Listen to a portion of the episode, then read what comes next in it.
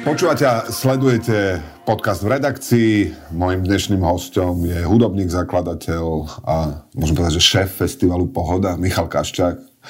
Ahoj Mišo, my sa Ahoj. poznáme dlhé roky, tak si budeme týkať, hádam nám to odpustia naši diváci a poslucháči. Budeme sa rozprávať aj o tej pohode, ktorá bude 11. až 13. júla tento rok, ale o inej pohode sa budeme rozprávať na začiatku, ktorá už bola 20. Mm. 7. januára v kievskom klube Atlas prebehlo podujatie, ktoré sa volalo, že Pohoda Loves Ukraine. Prečo ste tam šli? Prečo ste to urobili? No, my sme hneď od začiatku vojny boli v veľmi úzkom kontakte s Vládom Jaremčukom, ja prevažne s ním, ktorý bol, je bukerom festivalu Atlas. Uh, oni hneď po vypuknutí agresie zo strany, teda napadnutí Ukrajiny zo strany Ruskej federácie, založili iniciatívy Music Saves Ukraine. A hneď od začiatku sme rozmýšľali, čo s tým môžeme robiť. Tak sme robili koncert na hlavnom námestí hneď 3 dní po začiatku invázie. Potom sme robili ďalšie aktivity. Samozrejme, každý rok dávame priestor napríklad ukrajinským umelcom, umelkyňam na pohode. Ale uh, už hneď vlastne po pár mesiacoch sme sa s Vladom začali baviť o tom, že by bolo silné a symbolické, keby aj ľudia zo zahraničia chodili hrávať na Ukrajinu. Takto sme tam my vyšli z bezhľadu a skladu v minulom roku, na jar. A už predtým sme sa začali baviť o tom, že by bolo možno dobre spraviť aj niečo ako malý festival. Naviac my a Atlas sme bývali každý rok v rovnakom víkende, takže uh-huh. my sme boli vo veľmi úzkom kontakte aj predtým. Vždy sme si s Vladom vtipko, vždy sme s Vladom vtipkovali, že sme veľmi blízki priatelia, ktorí nikdy neuvidia svoje festivaly, lebo sú naraz, takže nemôžeme vycestovať. Ale neboli ste akože konkurencia, že pretiahnuť si tých umelcov, lebo to je akože nemajú tí umelci toľko voľného času, aby mohli byť aj tam, aj tam. Jasné, len vtedy sa ešte veselo lietalo z Kieva. Ja, ja. Čiže my sme si vlastne často umelcov šerovali. Takže vlastne naopak bolo to také, že sme si dávali vedieť, kto koho oslovil a podobne. No a potom, bohužiaľ, keď prišlo teda k tejto smutnej udalosti, ktorá trvá už dva roky, tak e, Vlad mohol prísť na náš festival. No a to všetko toto smerovalo k tomu, že sa to až stretlo v tomto januári a urobili sme malý festival, kde bola zastúpenie zo Slovenska, symbolické zastúpenie z Čiech a aj tri kapely z Ukrajiny. Vlastne touto akciou youtuberi strany Smer, Robert Glig a Erik Kaliňák eh, mladší, vlastne argumentovali a obhajovali ten nehorázny postoj eh, Roberta Fica, ten jeho výrok, že v Kieve nie je vojna, však pozrite sa, tam je pohoda, nie, nie vojna, tak bol si v Kieve, je tam vojna? No, um, ono, ja keď som to video videl, mňa, mne sa zdalo, že, že miera ako keby samostrápnenia, že to už je proste niečo za čiarou. Keď, som, keď ale potom sme videli všetci, koľko to má zdieľaní, ako to ľudia komentujú a napokon to dokonca šeroval aj predseda vlády, tak som si uvedomil, že je to jednak akési zvláštne určovanie tém, že vlastne bavíme sa o tom, či vôbec v napadnutej krajine, ktoré dva roky t- trpí pod agresiou, sa bavíme o tom, či tam je vojna. Je to, je to niečím, Uh, veľmi neludské. U, takto definovať vlastne tému v spoločnosti pri, pri tom, že sme ešte k tomu susednou krajinou k Ukrajine, je pre mňa absolútne, je, je pre mňa niečo nepochopiteľné. Uh, veľmi som bol prekvapený, ako to sledujú ľudia na Ukrajine. Už dokonca to pôvodné video. Uh-huh. To mhm. sa vlastne dostalo do povedomia v súvislosti aj s tou návštevou v Užgorode ktorú ja viac považujem za akési poníženie e, ukrajinského kolegu, lebo keď ho vyťahnete vo vojnových časoch na vlastné hranice, keď viete, že navyše v tej krajine sa nesmie lietať, keď, čiže tie doprava, tá doprava je oveľa komplikovanejšia, plus on je mimoriadne ohrozenou osobou, výrazne viac ako Robert Fico. Čiže keď ho prinútite precestovať vlastne pol Ukrajiny, prísť až na naše hranice, je v tom istý akt poníženia a takého pohľadu z vrchu. Čo mi tiež veľmi vadilo a mám pocit, že to je niečo, ako si asi nikto z nás nepredstavuje, že by mali vrcholní predstaviteľa štátu nás takto reprezentovať voči medzinárodnému spoločenstvu. No a potom, čo sa týka tej základnej otázky, ktorú sa im teda podarilo takto veľmi zvlá- zvláštne a zvráteným spôsobom nastoliť, tak poznáme aj z, z minulosti mnohé prípady, kedy práve počas vojny umelecké súbory, koncerty, vystúpenia divadla fungovali a vlastne dodávali napríklad sílu nielen ľuďom na fronte, ale aj ľuďom v zázemí toho frontu. Kiev bol niekoľkokrát a určite sa to dá spočítať za tých takmer 700 dní, alebo už je to vlastne viac ako 700 dní v tejto chvíli, určite bol niekoľko stoviek nocí bombardovaný. Čiže vôbec netuším, kde sa u e, premiéra alebo u tej dvojice nachádza miera toho, že kedy začne byť ktoré mesto vo vojne, koľko bomb tam musí vybuchnúť, aby sme vedeli povedať, že je vo vojne. Ale už len z toho, že tie fakty všetci poznajú, vidno, že ide o mimoriadne neludské vyjadrenie, neempatické, nepartnerské, nesusedské. A iba to veľmi stručne zhrniem. Niekoľko stoviek nocí bol Kiev bombardovaný. Kiev bol na začiatku vojny dokonca na predmestí Kieva boli ruské tanky, to si pamätáme, keď sa ich podarilo potom hrdinsky vlastne otočiť. Uh, my počas našej krátkej, niekoľko ľudí samozrejme v Kieve už zomrelo. Uh, počas našej krátkej návštevy boli sme 4 noci v Kieve, boli dve, d- počas dvoch nocí poplachy a obi dve boli pred balistickými raketami, čiže nie len drony, ale aj balistické rakety. Uh, tie, a, tie útoky boli silné, v jeden sme zažili, aj sme ho videli na vlastné oči a neprijal by som nikomu na Slovensku, aby zažíval takú intenzitu, taký hluk, aký dokáže spôsobiť zostrelená balistická raketa. Je to niečo, čo som vlastne nezažil nikde mm. inde, iba na Ukrajine. Uh, k tomu všetkému to mesto sa snaží cez deň žiť, pretože to je o sile života, a v noci je zákaz vychádzania. Kultúrne podujatia majú samozrejme mnoho obmedzení, ako sa môžu konať, kedy sa môžu konať. Navyše oni samozrejme potom ešte v tom videu aj zneužívali, že sa má hrať na streche a má to byť nejaké áno, áno. To, to, to sú všetko nezmysly a bola to len snaha zaujať svojich ľudí. A ja som použil také prirovnanie, že mne to pripadalo rovnako kruté, ako keby vyhlásili, že tým, že červené nosy klauny chodia na onkologické ochorenia, Takže tam vlastne žiadna, však tam je sranda, nie? Veď sa tam chodia mm-hmm. ľudia baviť zjavne, veď tam chodia klauni. Čiže tam asi žiadna rakovina predsa nie je. Prípada mi to byť úplne z rovnakej kategórie vyhlásenia. Ty, ty si zažil stovky, možno tisíce koncertov, aj ako interpret, aj, aj ako organizátor. V čom bol ten, ten koncert v tom klube Atlas počas vojny rovnaký? Akože v čom ani tá vojna nedokáže niečo vymazať z toho, toho, ako má vyzerať koncert a v čom bol iný. Hm. Ja ešte, e, ma napadla jedna vec, že my, my možno si hovoríme, my máme našťastie, sme krajinou, od ktorej veľa nezávisí, toho nezávisí, hej, čiže um, aj keď samozrejme v rámci toho, že Európska únia si nastavila veľmi férové pravidlá pre krajiny, ako je Slovensko pre malé krajiny, čiže máme to právo veta, tak môžeme naozaj, um, tá dôležitosť naša vďaka Európskej únie je výrazne vyššia, tak uh, my si neuvedomujeme, čo napríklad takéto vyhlásenia, ako citlivo sú vnímané na druhej strane. My sme zažili prípad, že boli sme s vojakom, ktorý nám hovoril, že zo 100 členej jednotky 94 druhov je mŕtvych. Ide domov sa rozlúčiť s mamou a potom sa nás pýta, a prečo vy ako krajina takto k nám pristupujete, prečo váš predseda vlády mm-hmm. takto pristupuje. Veľmi ťažko sa na to odpovedá. A takéto otázky sme dostávali od mnohých ľudí, od mladých, po starších, od proste na koncerte, mimo koncertu, v reštaurácii Čiže um, treba si uvedomiť aj to, že vlastne my by sme mali urobiť všetko preto, aby naši vrcholní predstaviteľe ne, ne, netlačili Slovensko smerom k tzv. darebackým štátom, lebo ja mám pocit, že o to teraz aj ide. Mm. Ako je Irán, Severná Korea, samotné Rusko, samozrejme veľmi blízko je k tomu Maďarsko a my sa ako keby začíname pridružovať do tohto spolku, čo, čo mňa desí. Takže mám pocit, že aj na toto si musíme ako spoločnosť dať veľký pozor. A ten koncert samotný. Že? A ten koncert. Uh, Prepač, že som sa ešte do toho teda tak obul, ale vieš, že je to... Bolo, bolo to akože hrozná vec. Bola to hrozná vec. A plus, ja som si aj povedal, že nenechajme si stále diktovať témy, ale naozaj sa to nedalo obísť. Jasné. No. A koncert. Koncert samotný bol fantastický v mnohých aspektoch.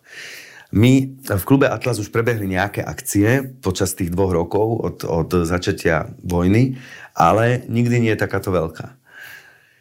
Čiže už keď sme sa bavili o samotných prípravách, že kto ide nakupovať občerstvenie do, do backstageu, tak už pritom nám hovorili, nie, to chceme robiť my, my to konečne robíme po dvoch rokoch v mhm, miere, v akej sme to boli zvyknutí robiť bežne, ale nerobíme to. Nechajte to prosím vás na nás. Taká istá starostlivosť o backline, čiže nástrojovku, taká istá starostlivosť o celú techniku, taká istá starostlivosť o komunikáciu, propagáciu. Akože normalita odrazu prišla. Hej? Áno, a v tom bolo toľko nadšenia, že, to, že až žasneš. Mm. Hej, čiže obrovské vítania. Tak. E, prekvapujúci začiatok, o tretej sa začínalo, pretože sa muselo skončiť do 10, aby sa všetci stihli dostať do, do komandantskej hodiny, čiže zákazu nočného vychádzania do polnoci sa všetci musia dostať domov. Čiže začínalo sa o tretej za, bizarný začiatok. Na začiatku boli dve debaty, ale o 5. začínal samotný koncert Berlin Manson o 5. po obede. Veľmi zaujímavý čas. No a potom vlastne sme prebiehali v koncerty na dvoch stageoch Mňa prekvapilo, koľko prišlo ľudí. Oni išli, prichádzali postupne, čiže hneď od začiatku tam nebolo plno, nebolo plno, že vypredané v úvodzovkách nebolo, ale bolo tam dosť ľudí. Odhadli sme to nejakých 300. No a samozrejme, čo bolo veľmi zaujímavé, bola atmosféra. Atmosféra bola... Braňo Obus to popísal, že hlavne v tom, v tom momente, keď sme vyšli z krytu a ľudia začali znovu sa baviť, že, že tam zacítil akýsi zázrak a že sa rozplakal. A Braňo je citlivý, verím tomu, že áno.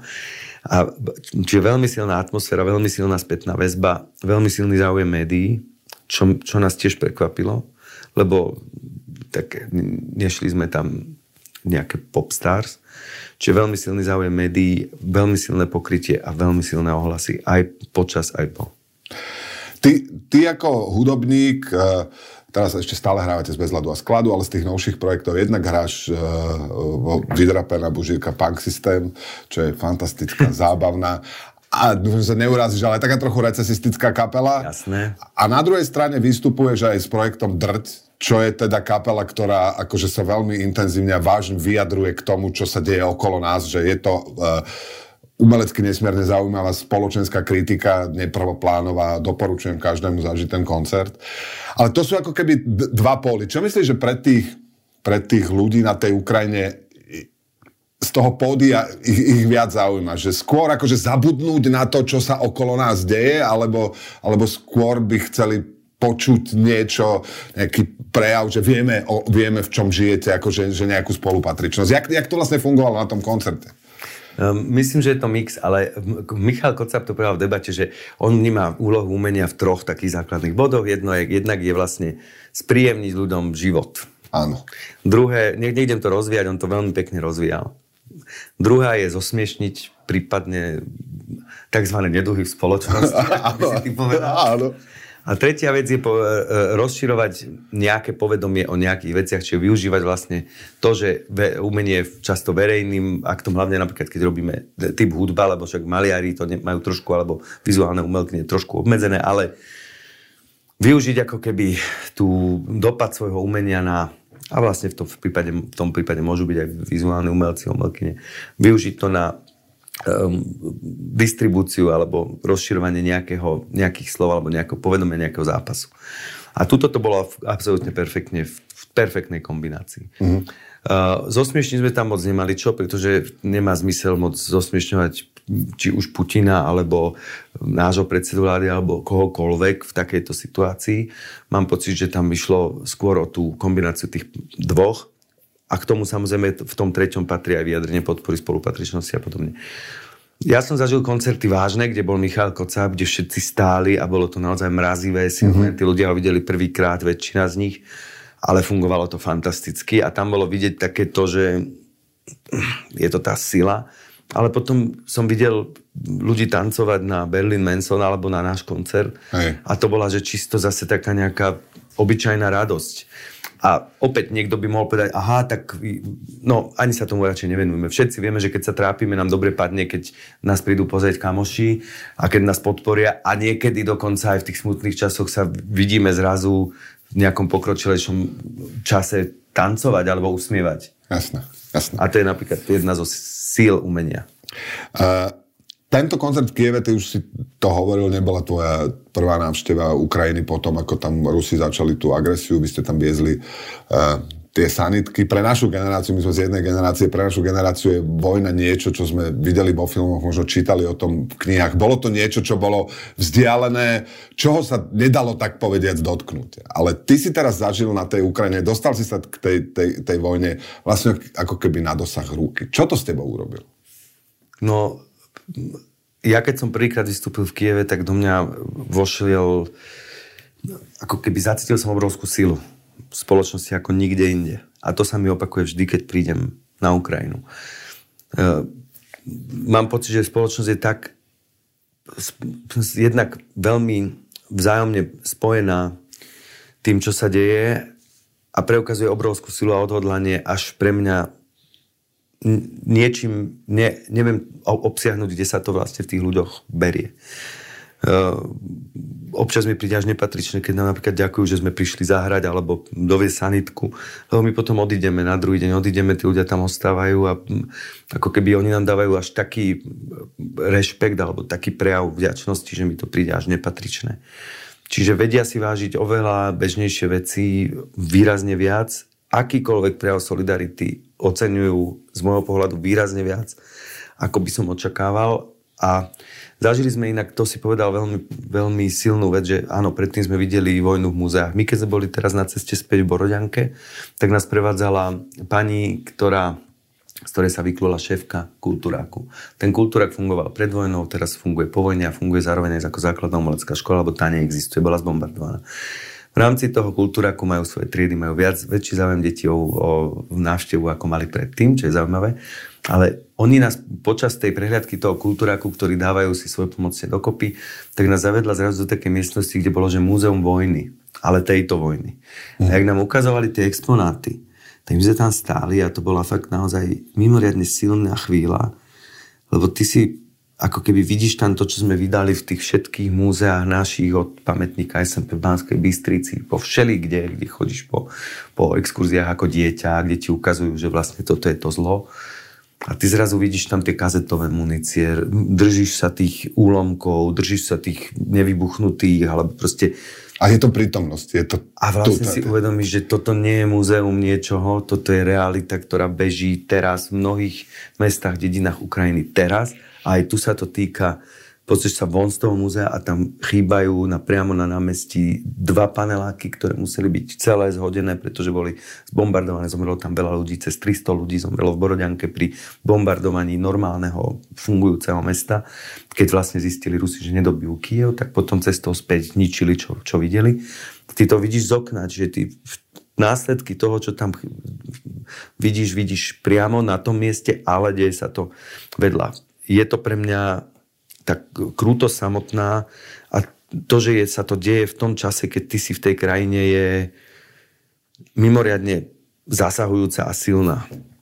A zachytili ste, že už nejakým spôsobom, napríklad v hudbe, ktorá sa tam rodí, rodí sa tam vôbec teraz nejaká hudba, uh, uh, zachytili ste, že už sa to nejako objavuje, už to tí ľudia reflektujú, snažia sa spracovať aj prostredníctvom toho, že o tom vznikajú pesničky, píšu sa poviedky, malujú obrazy, deje sa to? Jednoznačne. V, v rádiách sa hralo predtým 80% zahraničnej hudby, teraz sa hrá 80% domácej.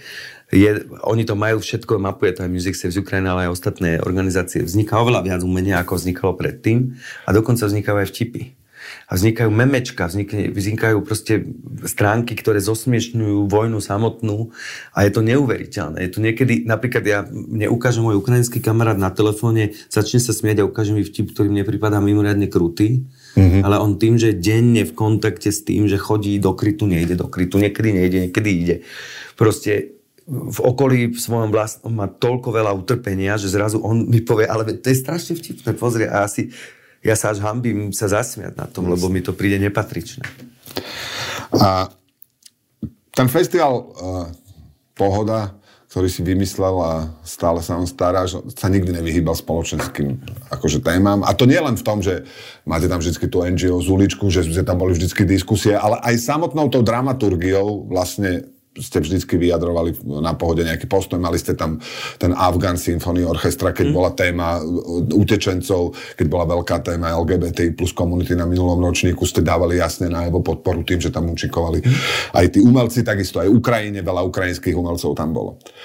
A vieš si predstaviť po tom všetkom, čo si zažil na tej Ukrajine, že by si zavolal nejakých ruských umelcov na pohodu? Kým bude prebiehať e, tak, ako keby horúci konflikt, tak nie. Mm. Lebo mne napadlo, že vlastne pohoda, keď vznikala v 97., tak to ešte bol taký strašne silný, všetci sme si pamätali, ruské vojska tu boli, bol taký ako protiruský sentiment, bol v spoločnosti a vy ste práve zavolali aukcion, ak sa nemyslím, ne, ne, ne, nemýlim tam vtedy hrali, lebo ty si mal ten pocit, že to je akože kapela, ktorá nereprezentuje Jasne. ten režim, proti ktorému my sme sa búrili. Ale teraz asi ťažko by sme našli nejakú rúskú kapelu, ktorá by ako sa dala porovnať s tým aukciónom v 97. Dali by sa nájsť, len ono je to tak, že, že my sme ešte v roku 2022 mali aj gel, tatar, tatarskú kapelu z Ruska na pohode. I vlastne ako jediných zástupcov ruskej scény. Odvtedy, čiže minulý rok a neplánujeme ani v tomto roku, sme ruské kapely nemali. Ja som v tomto mám za sebou veľmi veľa rozhovorov s ľuďmi z Ukrajiny. A tam a toto je to čo, to, čo som ja prijal potom za svoje, lebo myslím si, že úloha medzinárodného spoločenstva je aj napríklad prostredníctvom umenia obrusovať hrany v budúcnosti. Vidíme to napríklad v bývalej Jugoslávii, kde kapely, ktoré idú srbské hrať do Kosova alebo bosnianské, hocikám proste po bývalých aj z nepriateľných krajinách robia naozaj veľmi dôležitú mm-hmm. Len je to po, potom ako ten konflikt ustal. Uh, keď som sa rozprával s, s, s ľuďmi napríklad z Music Saves Ukraine, tak oni mi vysvetľovali, že veľmi ťažko sa vysvetľuje e, v akýchkoľvek médiách, navyše ešte pod brutálnou ruskou propagandou, ktorá beží po celej Európe, e, ten tak, tzv. pojem toho dobrého Rusa. A ja som si to prijal za svoje tiež, lebo keď vidíte už v zátvorke RU, tak ako keby akceptujete tú reprezentantov z krajiny, ktorá vezie takúto krutú vojnu. Mm-hmm. Uh, oni sami hovoria, že kým nebude Ukrajina slobodná, kým nebude Ukrajina kompletne oslobodená, tak dovtedy oni nechcú vidieť ako keby ruských umelcov, športovcov, športovky, neumelkyne byť súčasťou medzinárodného nejakého diania. A ja s tým súhlasím a súhlasím s tým aj na základe toho, ako zblízka som utrpenie vlastne ľudí na Ukrajine videl. Mm. Veľmi ťažko by sa mi promovalo, že aj keď to môže byť skupina, alebo... No mali ste Pussy Riot napríklad. Ale už aj to, napríklad aj s tým už oni majú problém. Jasne. Napriek tomu, že Pussy Riot sú jednoznačne protirežimná kapela, protiputinovská. Lebo tam je ten ruský element. Môže sa to zdať kruté, ale ja nechcem ísť do príliš nejakých emočných vydieraní, ale napríklad len z okolia Music Saves Ukraine, tam sa stalo toľko nešťastia ľuďom, mm-hmm.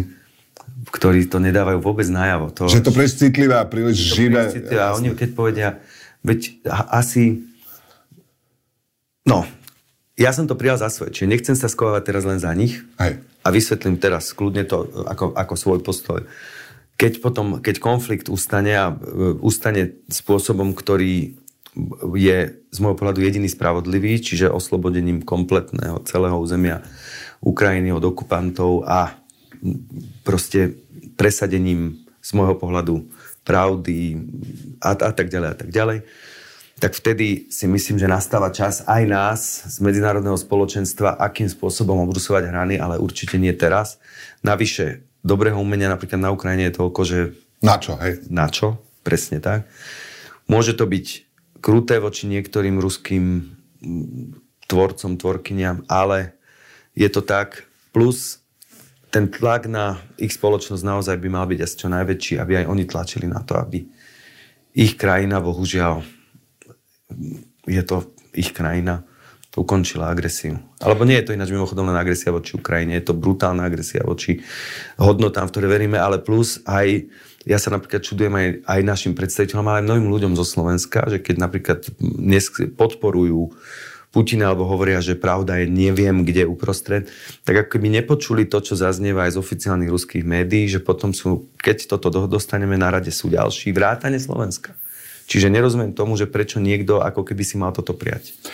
A odbočme trošku od Ukrajiny, ale zostaňme pri tom, čo vlastne od začiatku, čo si začal robiť hudbu, bolo v tej tvojej tvorbe prítomné a to bolo nejaká reakcia na ten svet, v ktorom žijeme, už bez hladu a skladu mali všelijaké pesničky, ktoré sa režimu nemuseli páčiť.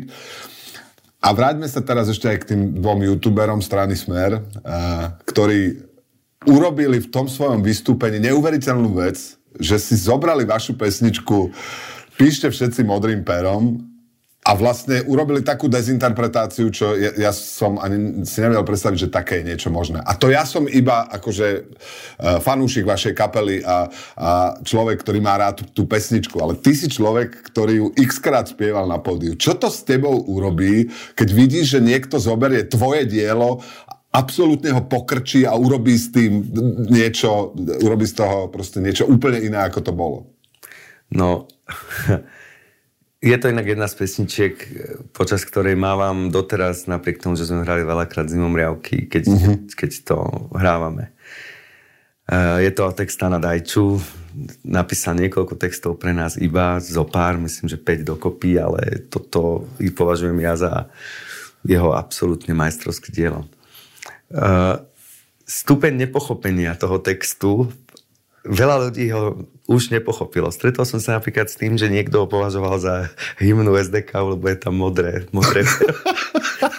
ja som povedal, že ale to vzniklo v roku 1987 alebo 8. Proste to, to, no čiže, čiže už som sa stretol s rôznymi úsmevnými interpretáciami, ale taký zmysel pre absolútne nepochopenie ako predviedli, oni sa volali... Jeden sa volá Robert Gluck a druhý sa volá Erik Kalinak mladší. Nie, nie, tam bol iný. Tam bol iný? Tam bol ten... Je iný youtuber. Uh, a buď, buď, no to je jedno. to je jedno. Tak, taký, taký stupeň nepochopenia, ako preukázali oni, to, to, to bola pre mňa úplná esencia toho, ako sa dá niečo, čo smeruje proti uniformite a svojím spôsobom totalite, ale v tomto prípade tomu uniformite, použijeme na propagovanie krokov, ktorú majú viesť k uniformite. To, takú krásnu správu o sebe vyslali, že, že to bolo až nepochopiteľné. My sme sa samozrejme ohradili. Ale vy ste vydali vyhlásenie? Vydali sme vyhlásenie, lebo si myslím, že to sme museli dať vyhlásenie. Mimochodom, e, nedávno použil, ale v úplne inak, že necitoval celý text a nepoužíval ho na propagáciu, neviem čoho, použil ten text aj Igor Matovič pri oznamovaní kandidatúry. A tiež musím povedať, že mm, ale s, tým sa nedá nič robiť v princípe, že ty ako umelec vy, vypustíš to dielo do sveta a už čo s tým... Áno, tiež nás to nepotešilo, to iba by som povedal na túto stranu, ale túto to bolo inak, lebo tým vlastne začínal celý ten blog a bol citovaný kompletne celý text a dokonca neboli citovaní my. S tým neurobíme nič. A, teda, my sme sa v tomto prípade o, o, ohlas, o, ozvali, lebo to, čo oni vlastne, čo bolo v, tom, v tej druhej časti toho videa, je presne spoločnosť, v akej nechceme byť a voči akým krokom je tá pesnička namierená. Tento rok bude 27. ročník pohody, dobre? D- d- neviem, možno to zle rátam. A ty by si mal vedieť. Je 28. tak 28. A, a, ten minuloročný asi návštevnosťou akože nepatril úplne medzi tie najlepšie. Je to Určite. tak? A máš niekedy obavy, čo bude s pohodou? Jasné, ale určite. Mám sny všelijaké panické. A to mám vždy v takých dvoch vlnách. Jedna je na jeseň, potom je ďalšia je na jar. Už aj tento rok som mal sny to tam je stále a je to tam úplne od začiatku, že to, odkedy sme boli trošku väčší festival, tak, čiže dajme tomu od 3. 4. ročníka. Lebo mám k festivalu rešpekt. To, my robíme všetko preto, aby festival bol a verím tomu, že bude, preto sme aj spustili nejaké veci, ale, ale mám rešpekt voči tomu samotnému festivalu, čiže obavy som samozrejme mal. Tých kríz bolo veľmi veľa za posledných pár rokov, od covidu na to hospodárska kríza, inflácia a tak ďalej. Ľudia majú hlbšie do vrecka, navyše nám pribúda konkurencia, hm? mení sa tá, tá krajina festivalov na, na Slovensku za tých 28 rokov, teda čo to robí, sa aj úplne totálne zmenil ten, ten hudobný priemysel, pretože technológia, akože dalo by sa strašne dlho strašne dlho o tom rozprávať. Uh, myslíš, že, že sa pohode darí prispôsobovať sa tej, tej zmene? Je možno v budúcnosti svet, v ktorom vy ste teraz vyhrali cenu za najlepší festival strednej veľkosti. Mm-hmm. Je, je možné, že v budúcnosti festivaly strednej veľkosti jednoducho uh, ne, po nich nebude dopyt? Vieš si to predstaviť? Viem si aj to predstaviť, ale, ale keď, keď ak to príde, čo asi príde, tak to príde o, o veľa rokov. Možno budeme si raz hovoriť, že ako je možné, že niečo také vôbec existovalo. Že to je také, ako keď sa teraz pozeráme na súboje rytierov s tými dlhými palicami. Aj, aj, aj. Je to absurdné si to pozerať a chodilo na to veľa ľudí sa pozerať asi. Kto vie. No ale nechcel by som to úplne prirovnať k súboju rytierov s dlhými palicami, ale ale možno pre nich to bol rock and roll vtedy. tak, to, že to, bol, že... to bola tá zábava. To bola tá zábava. zábava. Ale e, myslím si, že sa to netýka také, že blízkej budúcnosti, blízkej zmysle pár desiatok rokov, lebo ľudia si myslím, že sú sociálne tvoria, chcú sa stretávať. Či sa my dokážeme prispôsobovať, tak Ďakujem, že si povedal to aj v tej otázke. Jedným z dôkazov je to tá cena, ktorú sme dostali a je to cena od európskej, v podstate odbornej verejnosti, čiže to je najviac, čo sme mohli dosiahnuť a dosiahli sme to presne v tomto čase. Ubúda veľmi veľa nezávislých festivalov, ten trend toho, tej korporativizácie je neuveriteľne rýchly a z môjho, mňa to znepokojuje a mne sa tento trend nepáči, ale je to realita. Čiže čoraz viac festivalov patrí pod obrovské festivalové siete, čo veľmi znevýhodňuje nás ako nezávislý festival, ale zároveň nám to dáva absolútnu slobodu, ktorá je podľa mňa abs- ničím sa nedá vykúpiť, mm-hmm. zaplatiť. Je to proste fantastický pocit. A zatiaľ máme tá, tá naša pozícia je natoľko silná a plus to musím povedať aj reputácia a plus to, že máme za sebou 27 rokov že verím tú, že v tú najbližšiu budúcnosť, do ktorej ešte verím, tak som optimista. Ťažkosti sme mali ekonomické všelijaké možné tlaky, to tamto, ale kráčame ďalej.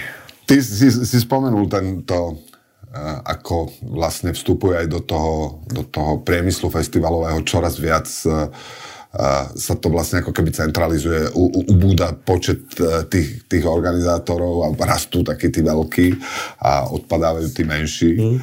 Ty si vieš niekedy predstaviť, že, že uh, v živote to nepravím pohode, ale mm. na, na, nastane naozaj ťažká ekonomická situácia a príde niekto, neviem, či Live Nation organizuje aj festivaly, jasné, alebo jasné. Jasné, príde niekto z Live Nation a povie, že fantastická značka, všetko, predajte nám to. Tak to už sme zažili viackrát. A vždycky bolo nie, hej? Vždycky bolo nie, jasné. Zažili sme aj bizarné situácie s tým domácim záujemcom, ale to bolo naozaj na hranici sitcomu. No, smerujem, ako, smerujem tomu, že, že, že či to máš proste nastavené tak, že buď bude pohoda nezávislá, alebo nebude. Mám to tak nastavené, viem si predstaviť, že bolo mnoho vecí, ktoré sme si vedeli pár rokov dozadu predstaviť. Viem si predstaviť, že keby nám malo prísť k absolútnemu nie úplne nebežnému, lebo bežné ekonomické starosti, starosti z nejakých tlakov spoločenských a podobne. To je, to je niečo, čím sme si prešli veľakrát a čo si myslím, že by sme ustať mali vedieť. Ale keď prišlo k nejakým výrazne nebežným veciam, tak si viem predstaviť, že by sme možno sa stali súčasťou nejakej silnej medzinárodnej organizácie. Existujú aj tzv. korektnejšie, alebo neviem, ako, aký presne je ten, ten, ten názov na to, ale je to pre mňa za hranicou môjho súčasného uvažovania. Čiže muselo by prísť naozaj k niečomu nepredvídateľnému. Ke, keď to naznačím, tak si ľudia budú myslieť, že som prekonšpirovaný, ale že by napríklad hrozilo v úvodzovkách zo štátnenie pohody. Mm-hmm. To sa napríklad hovorilo, čo je, vieš, že to je tak absurdné, že ľudia si vozia... Po, počkaj, akože, že, že absurdné teraz uh, splnomocnenec slovenský pre uh, kontrolu covidu Peter Kotlár vyzval uh, na to, aby súkromné televízie v reklamnom čase dali priestor jeho komisii. Vlastne vyzval na znárodnenie času medzi filmami v súkromných televíziách, takže to, čo znie ako uh, absurdne, tak myslím, že napríklad v tej kultúrnej oblasti a v tých, uh, v tých rezortoch, kde sa SNS a priatelia to majú pod rukami, tak tam, čo dnes je absurdné, to je zajtra realita, vieš. Áno. To hovoríš pekne. Svojho času sa hovorilo, že keď do Sigetu vstupoval veľmi silný zahraničný hráč, tak je to svojím spôsobom aj ochrana voči politike domácej. Mm-hmm. Ja, ja na to až tak neverím. Hej. Ja nemám pocit, že by som potreboval, aby niekto iný ochraňoval náš festival. My veľmi otvorene sme pripravení ísť do normálnych debát, konfrontácií v podstate aj s mocou politickou robili sme to od začiatku, je to podľa mňa normálna vec, je to jedna, je zase jedna z tých funkcií umenia, ktoré má mať a je to prirodzená vec. Takže neviem si, zase sa vraciam k tomu, veľmi možno už dlho o tom rozprávame, ale neviem si to predstaviť, že by som pohodu pustil. A súvisí to s mnohými vecami. My sme totiž to, keď som ti naznačil, že sme sa už bavili o, o predaji, tak e, bolo to aj v situáciách, keď som nevedel, že sa bavíme o, o predaji, že vlastne sa bavíš s niekým, kto ti povie, máme také zaujímavú chuť u vás investovať niečo, že není to... A ty, kým prídeš na to, že to není vlastne partnerstvo, ale, ale nejaký odpredaj, tak to chvíľku trvá. Čiže potom sa dostávaš aj k takým úvahám, že No, nechcem ísť do, prísť do podrobností. Tam totiž to pri predaji, čo je to riziko, je umelecké smerovanie určuje niekto iný. Prichádza ten festival z môjho pohľadu veľmi rýchlo o to, čo, to, čo tvorí jeho dušu. Čiže v našom prípade, ktorý zahraničný investor by pozval Afghan Women Orchestra, čo yes. bola investícia na pozícii headlinerských peňazí, nie úplne, ale dajme veľmi sa blížiaca k tomuto, pričom to nie je komerčná záležitosť, to každý chápe. No ktorý investor by toto spravil, lebo chce podporiť myšlienku Jasne. ľudských práv takýmto silným gestom. Tak by sa spravila debata, ktorá bude stať nič, ale nie x desiatok tisíc eur drahý orchester, ktorý ešte privážaš veľmi komplikovaným spôsobom z Afganistanu sem a tak ďalej, a tak ďalej. No a takýchto projektov je veľa, čiže ja nechcem, aby sme my o toto prišli. A Neviem, že som sa táto súkromne už, už nepýtal. Ja som videl dokument o, o kapele New Order a oni mali klub, ktorý sa volal Hacienda. A oni si odrazu zistili, že sa im to, že to narastlo do obrovských rozmerov a že tam chodí strašne veľa ľudí a že oni vlastne, myslím, že to jeden z tých členov hovoril, že odrazu to narastlo do takých rozmerov, že my som, ja som bol v situácii, že keby mi dal niekto tlačítko, ktoré keď stlačím, tak zmizne celá hacienda, tak by som ho asi stlačil. Že uh, keď si to porovnáš, jedne, jedno pódium oproti, uh, oproti futbalovej tej tribúne, bez, tri stánky tam boli, alebo štyri stánky, ľudia vlastne na čierno stanovali niekde uh, tam v tom poli, pri tom, že toto versus ako obrovský podnik s miliónovým obratom, so strašným množstvom zamestnancov, že nemal si niekedy pocit, že keby bolo nejaké tlačítko a nebola by tá pohoda? Nie. Ja som vďačný, že sme tam, kde sme. Absolútne. Počas pohody som mal niekoľkokrát e, chuť cúvnuť. Napríklad ísť 30 tisícovej návštevnosti na 20 alebo 10. Hej. Trošku cúvnuť späť. Ale potom vždy to pokušenie toto keď budú vidieť ľudia, ktorí, kolegyne, kolegovia, tak sa budú smiať, lebo vždy poviem, mohli by sme aspoň ubrať nejaký stage a oni si to zapisujú, dávajú mi to podpísať, aby sme potom o rok mali o dva stage vyššie, hen tam viac toho, tuto viac toho. Čiže už som v tomto až komický u nás v robote. Ne, ne, ne, ne, ne, nemenil by som to. Vďaka pohode ja som postretával x ľudí z rôznych profesí od to je, to je úžasné stretnutie, v mhm. podstate spoločenské. Už príprava samotná, realizácia, to je, to, je, to je niečo proste fantastické. Čiže nemenil by som to za, ani za ten menší formát, ani za svet. Uh, posledná otázka, úplne od všetkého odbočíme. Dneska uh, si sa išiel s krátkou prestávkou zo Slovenského národného divadla. Čo robíš v Slovenskom národnom divadle? Nič, Branojobus tam má operu a robili sme ódu na Branojobusa. Aha, ja som myslel, že ty tam máš nejaký, nie. že vystupuješ niekde. Nie, nie, nie, Branuško tam má operu a robili sa tam, robí sa o ňom taký dokument, tak ja som tam o ňom povedal, aký je úžasný, lebo je úžasný. A keď už teda na záver každého rozhovoru s umelcom musí byť, kde ťa budeme môcť vidieť najbližšie, okrem teda uh, Trenčianského letiska medzi 11. a 13. júlom tento rok? No, tak um, asi sa stretneme spolu na oslave toho Vládka Jančeka, tých 50, ktorý mu všetko z najlepšie. Neviem, či sa praje mu všetko najlepšie 49, 49 celá, aby náhodou nemal. A z tých tvojich projektov bez ľadu a skladu hrali Vianočný, Vianočný a, punk. No.